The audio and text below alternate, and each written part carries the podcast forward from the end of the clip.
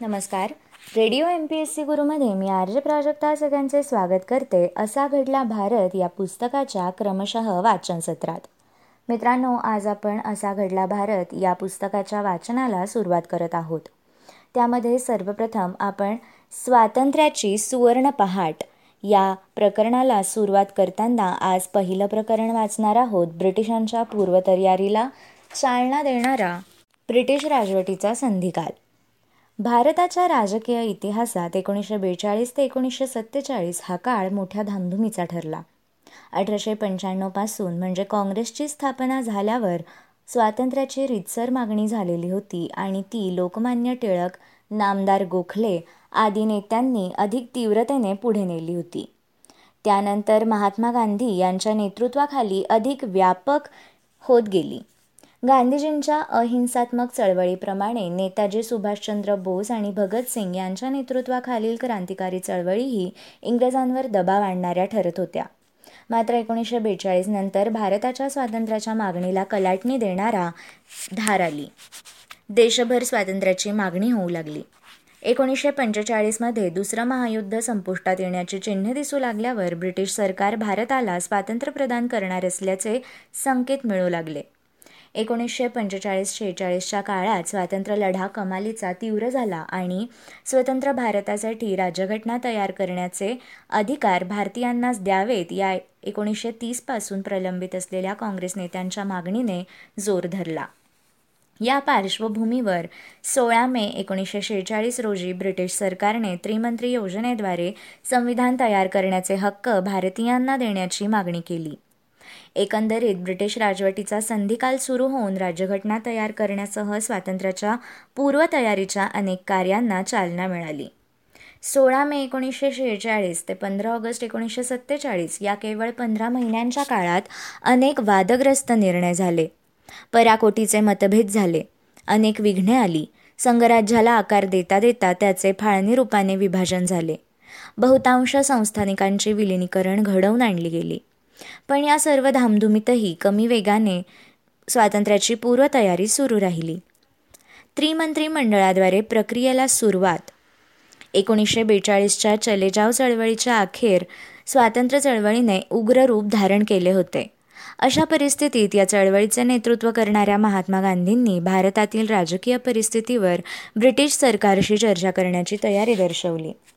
पण त्याला ब्रिटिशांचा फारसा प्रतिसाद लाभला नव्हता.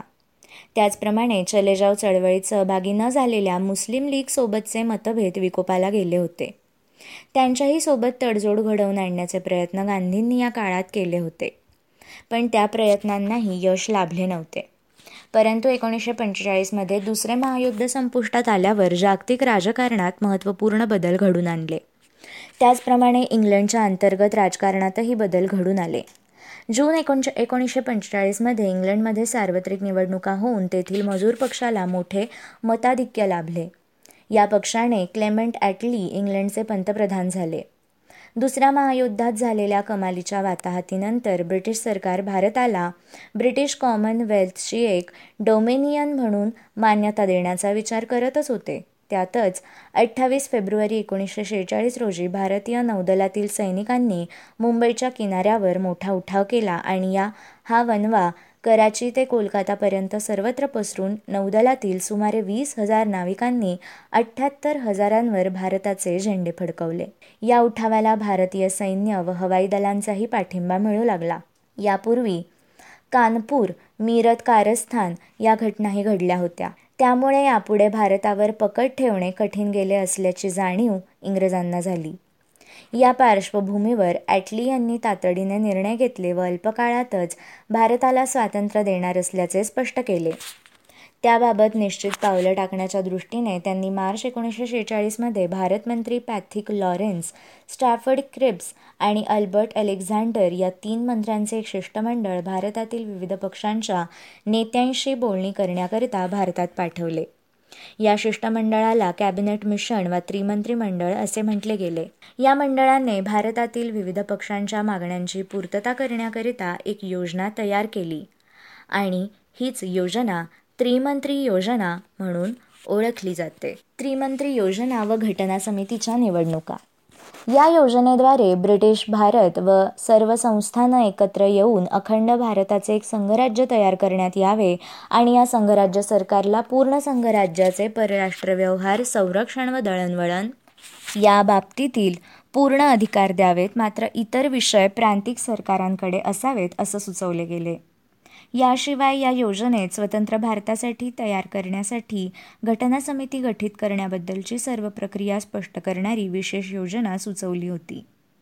भारतातील विविध प्रांतातील प्रतिनिधींच्या सहभागाने घटना तयार व्हावी या उद्देशाने प्रांतिक निवडणुकांद्वारे घटना समिती गठीत करण्यासाठी जी विशिष्ट योजना सुचवली गेली ती योजना अशी होती. ब्रिटिश भारतातील संस्थाने सोडून इतर भाग प्रत्येक प्रांताला घटना समितीत प्रतिनिधित्व लाभावं. या दृष्टीने दहा लाख लोकसंख्येची एक प्रतिनिधी असे प्रमाण धरून निवडणुकीद्वारे प्रांतीय प्रतिनिधीची निवड व्हावी. प्रत्येक प्रांतातील प्रमुख समाज गटांच्या लोकसंख्येच्या प्रमाणात सभासदांची विभागणी व्हावी. प्रांतांच्या प्रतिनिधींची विभागणी करण्यासाठी ए बी सी अशी वर्गवारी केली जावी. म्हणजे मद्रास मुंबई संयुक्त प्रांत बिहार मध्य प्रांत यांचा ए गट पंजाब वायव्य सरहद्द व सिंध यांचा बी गट आणि बंगाल आसाम आदींचा मिळून सी गट. प्रत्येक वर्गवारीतील प्रतिनिधींनी आपापल्या विभागातील प्रतिनिधींची विभागणी करावी. तीन गटांनी आपापल्या गटांनी घटना निश्चित करावी. प्रांतांची व गटांची घटना तयार झाल्यावर घटना समितीच्या तीन विभागातील निर्वाचित सभासद सदस्य संस्थांनी प्रतिनिधींसह संघराज्याची घटना ठरवावी. या योजनेनुसार जुलै एकोणीसशे शेहेचाळीसमध्ये घटना समितीच्या निवडणुका झाल्या. पण निकालानंतर त्यात काँग्रेसचे वर्चस्व राहणार. हे स्पष्ट झाल्यावर या निवडणुकीत त्र्याहत्तर जागा जिंकणाऱ्या बॅरिस्टर जिना यांच्या नेतृत्वाखालील मुस्लिम लीगने आपला पवित्रा बदलला. अखंड भारतात राहण्याची इच्छा नसल्याचे स्पष्ट करून मुस्लिम लीगने स्वतंत्र पाकिस्तानच्या मागणीसाठी आपले आंदोलन तीव्र केले आणि घटना समितीला सहकार्य करणे टाळले. यामुळे घटना समितीच्या कार्यात डिसेंबर एकोणीसशे शेहेचाळीसपर्यंत फारशी प्रगती होऊ शकली नाही. हंगामी सरकारची स्थापना. दरम्यान दोन सप्टेंबर एकोणीसशे शेहेचाळीस रोजी घटना समितीतील सदस्यांचा अंतर्भाव करून हंगामी सरकार स्थापन केले गेले. प्रत्यक्ष स्वातंत्र्य मिळेपर्यंत नेहरूंच्या अध्यक्षतेखाली याच हंगामी सरकारद्वारे अखंड भारताचा राज्यशकट चालेल अशी योजना होती. या सरकारात सामील होण्यासाठी मुस्लिम लीगने आधी आडेवेडे घेतले पण नंतर पंधरा ऑक्टोबर एकोणीसशे शेहेचाळीस रोजी त्यांचे पाच प्रतिनिधी सामील झाले. आता आपण घटना समितीच्या कार्याला सुरुवात याबद्दल बघू. नऊ डिसेंबर एकोणीसशे शेहेचाळीस रोजी घटना समितीच्या सदस्यांची मुस्लिम लीगच्या सभासदांच्या अनुपस्थितीत पहिली सभा झाली. अकरा डिसेंबर रोजी डॉक्टर राजेंद्र प्रसाद यांची घटना समितीचे कार्याध्यक्ष म्हणून निवड झाली. त्यानंतर तेरा डिसेंबर एकोणीसशे शेहेचाळीस रोजी जवाहरलाल नेहरूंनी घटनेची उद्दिष्टे स्पष्ट करणारा ठराव घटना समितीच्या बैठकीत सादर केला. हा दस्तऐवज अत्यंत महत्त्वाचा ठरला. राज्यघटनेची सर्व मूलतत्वे त्यात स्पष्टपणे मांडली गेली आणि त्यामुळेच हा दस्तऐवज राज्यघटनेचा मूलाधार ठरला. वीस ते बावीस जानेवारी एकोणीसशे सत्तेचाळीस या काळात या उद्देश ठरावावर चर्चा होऊन तो संमत करण्यात आला. मात्र दरम्यान मुस्लिम लीगच्या नेत्यांनी घटना समितीच्या कार्यापासून दूर राहण्याचा पर्याय निवडल्यावर काही काळ घटना समितीचं पाऊल फार पुढे पडू शकलं नाही. त्यानंतर सुमारे पाच महिन्यांनी म्हणजे तीन जून एकोणीसशे सत्तेचाळीस रोजी माउंट बॅटन योजनेनुसार फाळणीची घोषणा झाली आणि घटना समितीमधील मुस्लिम लीगचे सभासद घटना समितीतून बाहेर पडून त्यांचा पाकिस्तानसाठीच्या स्वतंत्र अशा घटना समितीत अंतर्भाव झाला. त्यानंतर मात्र घटना समितीचे कार्य सुरळीत सुरू झाले. पंधरा ऑगस्ट एकोणीसशे सत्तेचाळीस रोजी स्वातंत्र्य मिळाल्यावर घटना समिती सार्वभौम झाली आणि तिला कायदेमंडळाचे अधिकारही लाभले आणि तिच्या कार्याला गती प्राप्त झाली.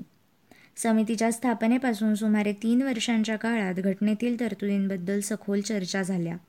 या चर्चांच्या पार्श्वभूमीवर डॉक्टर बाबासाहेब आंबेडकर यांच्या नेतृत्वाखाली राज्यघटनेचा अंतिम मसुदा तयार केला गेला.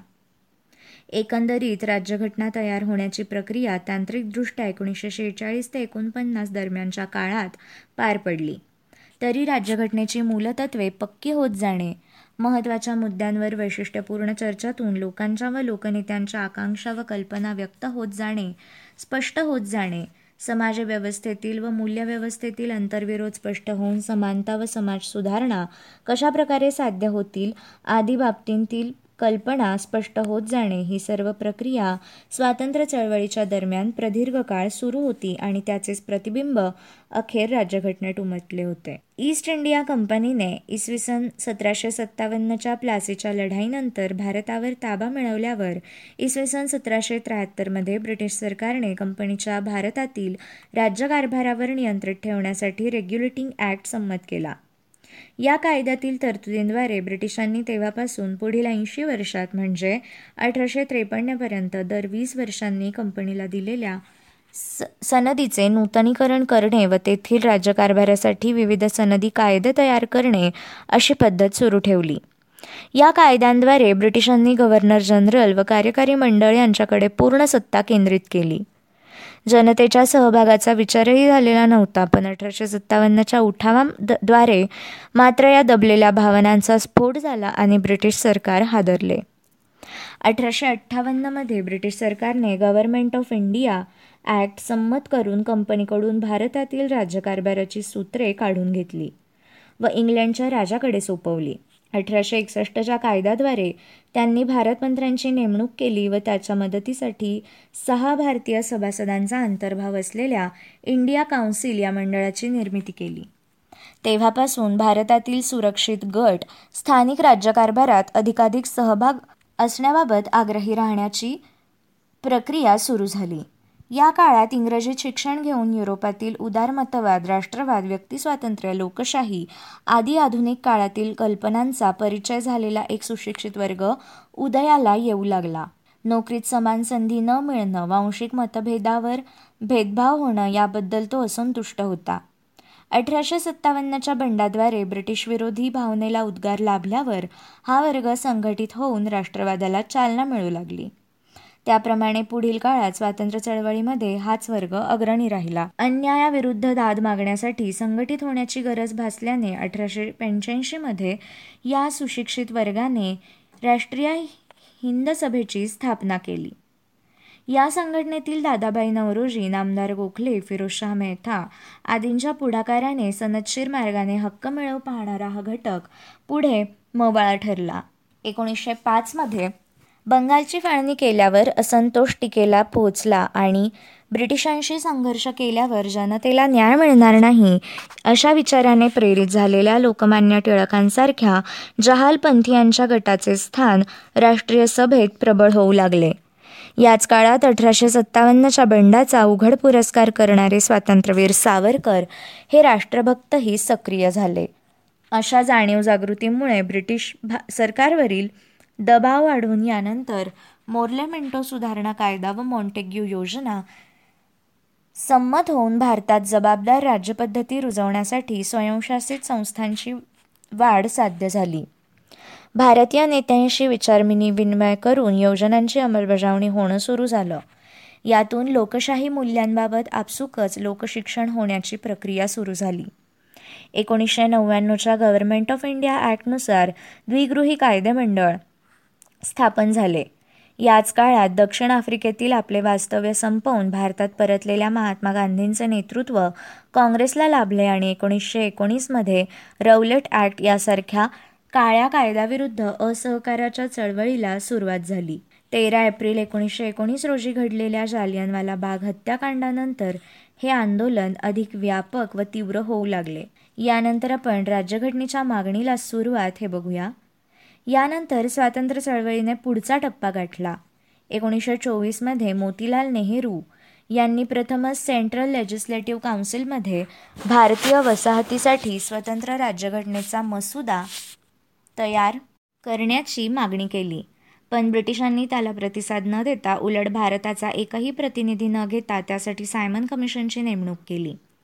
भारतीय नेत्यांमध्ये ऐक्य नसल्याचे सूचित करत राज्य सचिव बर्कनहेड यांनी तुच्छतेने आदी भारतीयांनी सर्वसंमतीने घटनेचा एक मसुदा तयार करावा असे म्हटल्यावर स्वराज्य पक्षाच्या मोतीलाल नेहरू व इतरांनी हे आवाहन स्वीकारले. एकोणीसशे अठ्ठावीसमध्ये प्रस्तावित घटनेचा आराखडा स्पष्ट करणारा आपला अहवाल तयार केला. प्रस्तावित राज्यघटनेची मूलभूत तत्वे स्पष्ट करणारा हा अहवाल नेहरू रिपोर्ट म्हणून प्रसिद्ध असून स्वातंत्र्योत्तर काळात तयार झालेल्या राज्यघटनेत यातील बऱ्याच गोष्टींचा अंतर्भाव करण्यात आला. यातील अभिव्यक्ती स्वातंत्र्य शांततेने विचार मांडण्यासाठी सभा घेणे स्त्री पुरुष समानतेचा हक्क संघटना बांधण्याचा अधिकार धर्मनिरपेक्ष स्वरूपाची राजसत्ता स्वीकारणे आदी एकूण एकोणीस अधिहक्कांपैकी दहा अधिहक्क पुढील भारतीय राज्यघटनेत अंतर्भूत करण्यात आले. त्यानंतर एकोणीसशे तीसमध्ये जवाहरलाल नेहरू यांनी राज्यघटना तयार करण्यासाठी निवडणुकीद्वारे राष्ट्रीय स्तरावर घटना समिती स्थापन करण्याची मागणी केली. एका बाजूला स्वसत्ताक वसाहतीसाठी घटना तयार करण्याची मागणी होत गेली आणि त्याचवेळी दुसऱ्या स्तरावर पूर्ण स्वराज्याच्या मागणीसाठी आंदोलन छेडले गेले. त्यानंतर दुसऱ्या महायुद्धाला सुरुवात होईपर्यंत या दोन्ही मागण्यांचा पाठपुरावा केला व महायुद्धात इंग्लंड अडचणीत आल्याच्या पार्श्वभूमीवर ब्रिटिश सरकारनेही भारतीय प्रतिनिधींच्या सहभागाने घटनेची रचना करता येईल असे तत्वत मान्य केले. या लेखाच्या सुरुवातीला नमूद केल्याप्रमाणे पुढे एकोणीसशे शेहेचाळीसमध्ये त्रिमंत्री योजनेद्वारे राजघटना तयार करण्याचे पूर्ण अधिकार अखंड भारताच्या घटना समितीला देण्याचे मान्य करण्यात आले. त्यानंतर घटना समिती निर्माण केली गेली आणि एकोणीसशे शेहेचाळीस ते एकोणीसशे एकोणपन्नासच्या काळात मतमतांतरांच्या गलबल्यातून ताउंसुलाखून निघाल्यावर पुढे सव्वीस नोव्हेंबर एकोणीसशे एकोणपन्नास या रोजी घटना समितीने मसुद्याला अंतिम मान्यता दिली. यानंतर आपण बघू स्वतंत्र राष्ट्राला आकार देणारं संस्थानांचं विलनीकरण. पंधरा ऑगस्ट एकोणीसशे सत्तेचाळीस रोजी स्वातंत्र्य मिळण्यापूर्वी दोन अत्यंत महत्त्वाच्या घटना घडल्या. एक म्हणजे तीन जून एकोणीसशे सत्तेचाळीस रोजी माउंटबॅटन योजनेनुसार अखंड भारताचे भारत पाकिस्तान अशा दोन नवस्वतंत्र देशांमध्ये विभाजन झाले.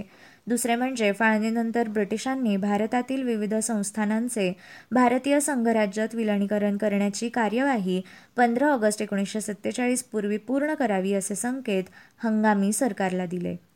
इतक्या अल्पावधीत सुमारे पाचशे पासष्ट संस्थानांचे विलनीकरण घडवून आणणे अशक्यप्राय होते.